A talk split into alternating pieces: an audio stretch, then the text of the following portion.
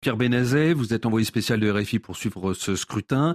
Euh, allons euh, avec vous plus loin sur ce Robert Fico, qui a donc euh, déjà été Premier ministre par deux fois. Il ambitionne de le redevenir avec un programme à même de donner des mots-têtes à la plupart des partenaires européens de la Slovaquie effectivement, il semble, Robert Fico, cette fois-ci, avoir modelé son attitude et ses nouvelles idées sur celles de Viktor Orban en Hongrie voisine, même si, pour le reste, Robert Fico n'hésite pas à proférer des propos hostiles aux Magyars. Ces propos anti-Magyars sont cependant plus dirigés contre la minorité hongroise de Slovaquie que contre la Hongrie elle-même. De la même façon, Robert Fico porte haut la rhétorique anti-tzigane et surtout la rhétorique anti-migrant. La crise migratoire s'est invitée dans cette campagne législative via les positionnements de Robert Fico et ceux d'une palette de partis nationalistes, d'extrême droite, voire néofascistes. Oui, parce que certains migrants euh, en route pour l'Europe sont passés par la, Slovaquie, ce qui donne des arguments de campagne à, à Robert Fico.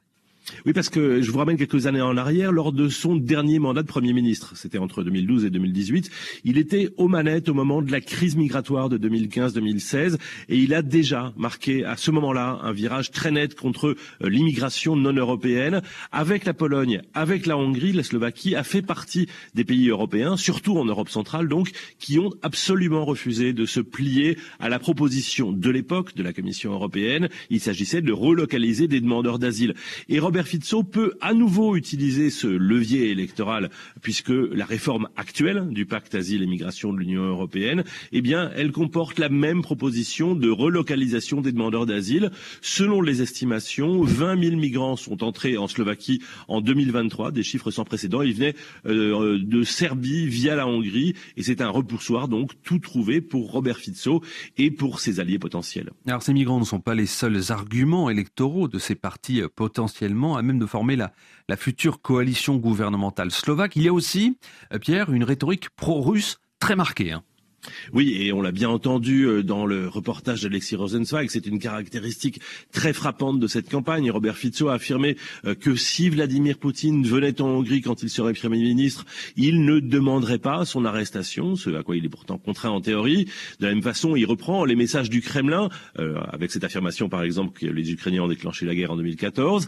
Un des chefs nationalistes d'un parti avec lequel le SMER de Robert Fico a déjà été au gouvernement par le passé affirme même que ces territoires ne sont pas historiquement ukrainiens. Robert Fico ne cache effectivement pas son intention de s'allier avec Viktor Orban pour obtenir la fin des sanctions de l'UE contre la Russie.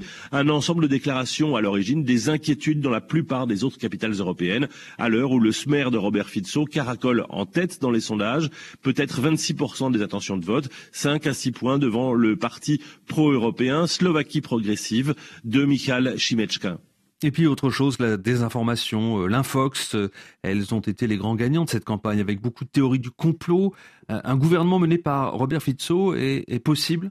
Alors, les sondages valent ce qu'ils valent dans ce pays où l'opinion publique est très poreuse à ces infox des réseaux sociaux, mais il semble que Slovaquie progressive, les concurrents de Chimechka, seraient en train de faire une remontée. Pour le reste, le Parlement slovaque risque de compter entre 15 et 17 partis après les élections. La constitution d'une coalition pourrait s'avérer très compliquée pour Robert Fico et ses alliés d'extrême droite, dont certains veulent quitter l'OTAN, ce que Robert Fico ne souhaite pas.